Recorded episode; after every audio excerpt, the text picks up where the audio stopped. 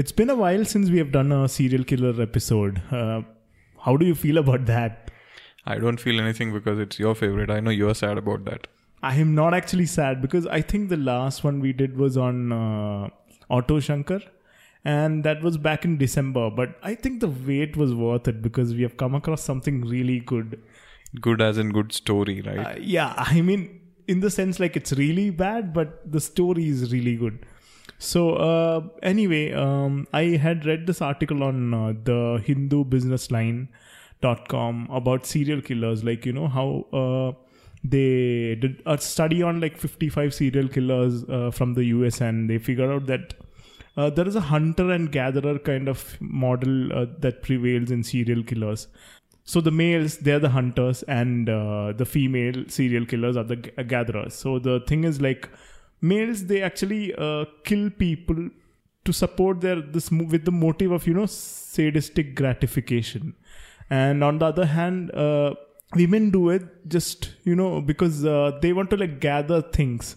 So what they do is like they work on their confines and you know kill people. So uh, this time i think uh, this episode probably if you are a malayali you would have already known uh, who we're going to talk about. So there is this sens- sensational case which has come up like over the past two weeks uh, which is in Kozhikode and it's about Jolly Joseph who killed uh, six of her family members over the past 17 years. So that's what we're going to talk about.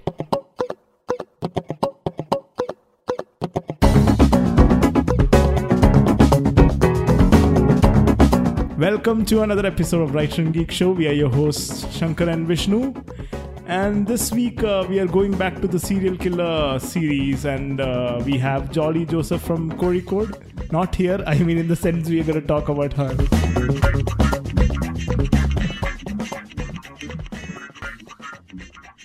Remember Cyanide Mohan? Absolutely, I do remember him.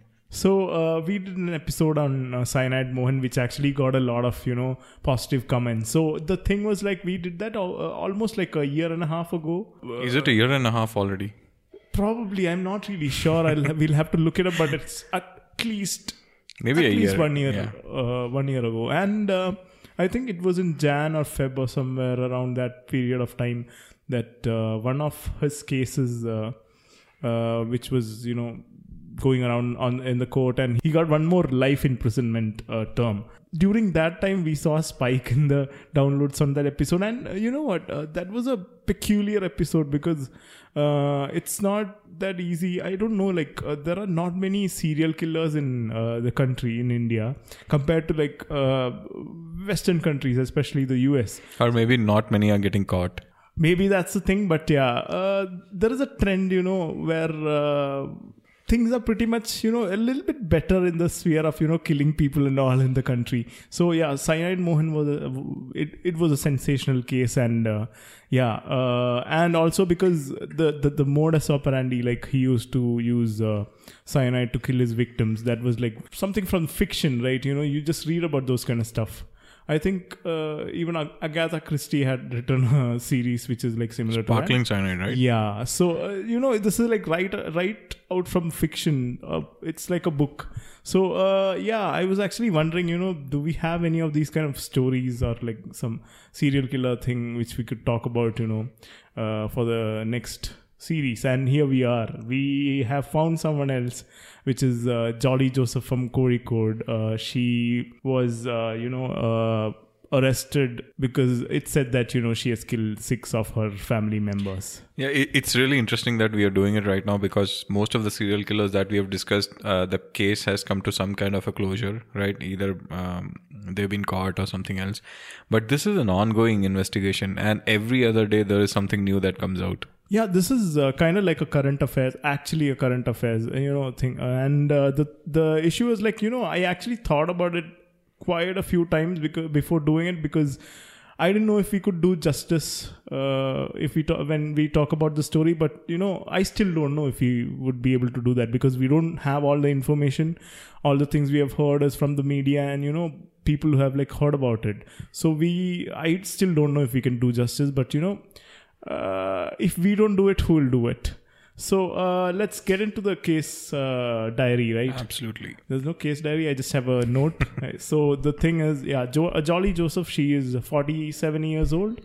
Uh, she's actually from Idukki, and uh, after marriage, she moved to Kozhikode uh, in this uh, village called Kudathai. Kodathai. Yeah, I still have issues pronouncing it.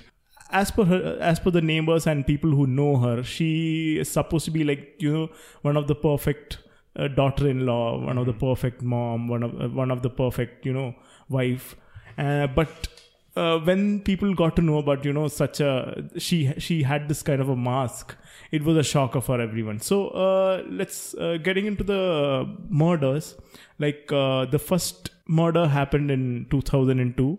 It was her mother-in-law, and her modus operandi was like you know she'd uh, use cyanide and kill her victim. So so there's like one major similarity between her and uh, cyanide Mohan. hmm So, what was the reason for killing mother-in-law? Was there was there a fight or something? Is it no, a no, no, domestic no. problem? A- As I told you, like she lived an ideal life when you look from the outside, but the thing was like her motive was supposed to be, you know, uh, she was angry about you know her life, not being able to live her life the way Mm-hmm. Right. she wanted, and uh, and what was it that she wanted? because she wanted money Okay. and she wanted you know the perfect husband, you know the perfect life. So uh, her motive the things that don't exist. yeah so uh, and killing someone will get you far away from uh, your perfect life right Absolutely. so uh, also she she was like behind the kind of property that her uh, in-laws owned those are the reasons listed uh, you know as her motives and uh, the first murder as i told you was uh, it happened in 2002 and it was her uh, mother-in-law Annama. She was like 57 years old, and uh, the second one was uh, Annama's husband, husband, which is uh, her father-in-law, in 2008, and then uh, it was her husband Roy Thomas, who was 40 years old in 2011, and then again uh, Annama's brother Matthew, who was 68, and he was killed in 2014. So the, the the way they died, it's all similar. They had apnea and they started, you know, foam started coming out of their mouth, and they had this sudden death. You know, they just fall and die. So the issue was that uh, this postmortem autopsy was not conducted on Annama or uh, Tom Thomas. Uh, so we still don't know, you know, what uh, how they died. But uh, yeah, So there was no investigation at all. People thought it's a natural death. yeah, it's, uh, they actually thought it's a natural death, but uh, in the case of Roy Thomas, uh, the thing was like Matthew, the person who was killed in 2014, Annama's brother, uh, he actually made them conduct an autopsy. Uh, autopsy. So uh, they figured out that his system had some kind of cyanide, but they brushed it out because uh, it is said that he had a lot of debts and he had depression and uh, he committed suicide. So even though he had cyanide in his system, they thought, you know, it was actually a suicide. But and no one actually conducted any investigation uh, regarding where he got the cyanide from. But uh, uh, the issue crept up when uh, uh, Roy's brother Rojo, who's living in US, uh, got like a document uh, stating that the property which was in the name of her in-laws, uh, their uh, Ro- Rojo's parents, which is jo- uh, in-laws, it's been written out to her, right? So uh, that's when you know a doubt started creeping up. But even before that, they had some kind of doubt because everyone's dying, you know, th- through the same way, and the only thing connecting all these uh, three deaths were one woman. So they had their doubts. So when this thing happened, when this uh, document arrived at their doorsteps, they were like, you know, something is fishy. We have to investigate. That's when they started investigating. And uh, yeah, so these are the deaths, and uh, these are the first, uh, you know, four, uh, three deaths, four deaths which uh, happened in that uh, family. So talking a little bit about uh, Jolly, like uh, as said, uh, she was supposed to be you know one of the perfect, uh, one of the perfect daughter-in-law. But the thing was like uh, she said that she is working in NIT and she's drawing like a salary of around like you know uh, sixty-five thousand. She started out as a, term- temporary staff, then she was promoted to uh, a permanent staff. That's what she said. Uh, told, Said to whom? yeah, said to her husband, you know, and her she's she was married twice Okay. So she told her both the husbands that she is working in NIT Calicut and uh, she draws a good salary. And uh, but the thing was like she'd go in the morning, leave uh, home in the morning, and come back late in the evening. Some days even in the afternoon. But uh, there was no other, you know, uh, even even some days she'd uh, receive calls saying that you know it's a it's a colleague and she'd be talking on the phone. But when Rojo he had some doubts about it and he conducted an investigation on his own. He came to Kozhikode and he went to NIT and uh, you know asked them inquired about this thing and they got to know that she was not actually a staff of that place. And uh, they came to know that she was actually she actually rented a place which is near uh, NIT like an apartment. And she'd go there or she'd be like roaming around in some beauty parlors or like some other shops. So she had she was lead, actually leading a double life for like all these years. So the murder spree was like for like 17 years and you never you still don't know like we still don't know like how long this nit gig was going on for. So uh yeah. So when they got this document it was it's actually a forged document saying that you know all the property in the name of the in-laws and her husband is transferred to her uh, her name. That's when they actually felt that okay something is wrong.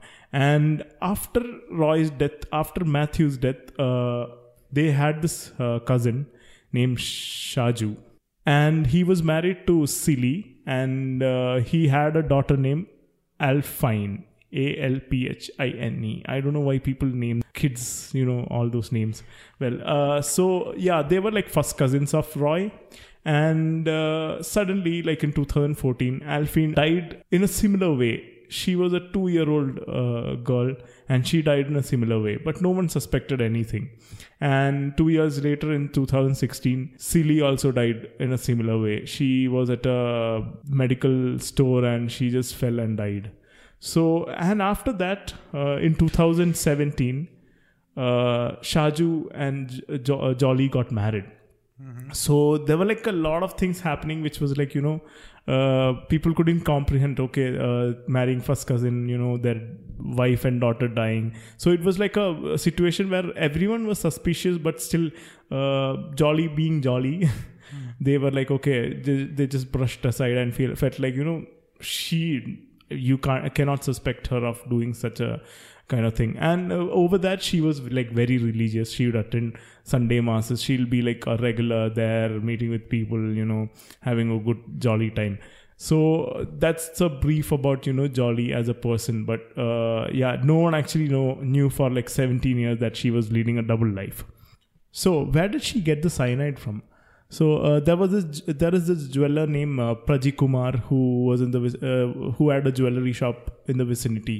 So she went there and you know got the cyanide like back in you know at least before two, 2002 and uh, uh, when the police questioned these, this guy he thought he said that you know he actually thought she was uh, getting it you know to kill rats using cyanide Killed rats using Yeah, cyanide. That's something you know I can't even think about it Isn't that a little bit of an overkill for rats? okay fine that's fine you know uh, he actually thought that she wanted to like kill uh, rats but uh, he would have got to know that there were like six uh, deaths which Hmm, exactly. happened in the vicinity Maybe he doesn't. He doesn't want to bring that up so that you know he'll also be involved in the murders, right? I, oh so it's like kind of you know uh, he's a source of cyanide, yeah. right? he is trapped okay yeah maybe that's the thing. So uh, yeah so this is like a brief about her and uh, you know when uh, people have been talking about this uh, case the one question that has uh, you know always come up is that you know she's she must be a psycho right?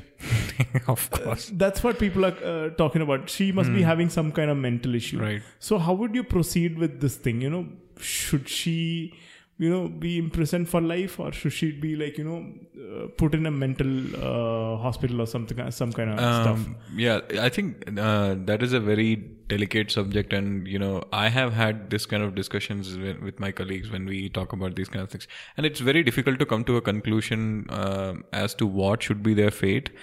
Um, I feel that it should be a mixture of both, right? You cannot say that someone was mentally ill and you know um, just uh, get them out of this, saying that they should not be punished for it, because we don't know uh, to what extent they are sane, right?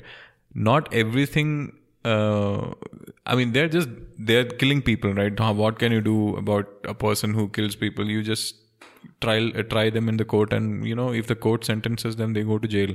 But I think along with putting imprisoning them, they should. I'm sure that they. I don't know how it is in India, but they might need some mental health uh, help as well. So that's what I feel. I am not sure. but uh, yeah yeah i get your point but the thing is like uh, from my perspective like i don't think she should be getting she should be getting mental help uh, you know she should get you know all kinds of psychological help and all that but the thing is like i feel she should be punished for what she did uh, in a way that you know is suitable for like a normal person because uh, she killed six people and when uh, you know during the questioning and all that interrogation and all that what uh, the cops were able to find was that she showed no remorse. She's not guilty at all. I think that's that's And- mostly the case with most of the serial killers, right? yeah. Um, most of the psychopaths. Yeah psychopaths. So i think in when uh, from their point of view uh, this is perfectly fine thing to do that's what Yeah. makes them different yeah to get what they want they are just choosing Yes. a path and you know doing what they uh, are supposed to do kind Mm-hmm. of thing but yeah but to get what they want this what they want is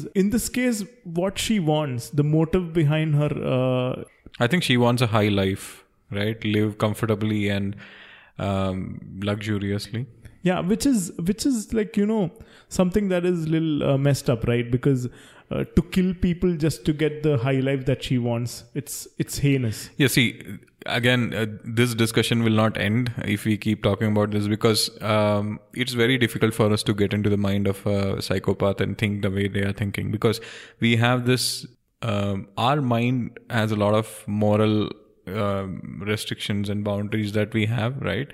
Which differentiates between the right and the wrong. At least that is what, um, you know, keeps us going and keeps us from doing anything similar to that. And uh, can we think how how could they you know we, we keep saying right how could they do this but it's very difficult for us to get into their mind and think about oh just for living a high life you will kill like six seven people i don't know probably Yeah. will not but for them it might be something that is perfectly fine to do. Yeah so what you meant is like their moral compass po- points south. Yeah they don't have a moral yeah, compass at so all. yeah one uh, example for that is that uh, is that uh, after her uh, husband died two days later she was you know chilling with one of her uh, side boy in Coimbatore. So the, there's this guy named Joseph. Her he was supposed to be like her colleague or some someone. And uh, you know another Im- important thing that I came to know while researching was that you know uh, she actually planned to kill Shaju shaju is her current president. husband. Uh, Yeah, and she was planning to get married to this Joseph, hmm and uh, through that she'll again get some other properties and money which Shaju ha- Shaju has, right? And um, one more thing is that uh, when Alfie died, Mm-hmm. uh, Shaju did not let them. Uh, conduct the post-mortem it seems they he actually uh, you know vigorously went against it and they didn't conduct the autopsy so uh, that's also one fishy thing but why should find. someone you know uh, law listen to him i mean who is he to say we should not do autopsy He's the dad.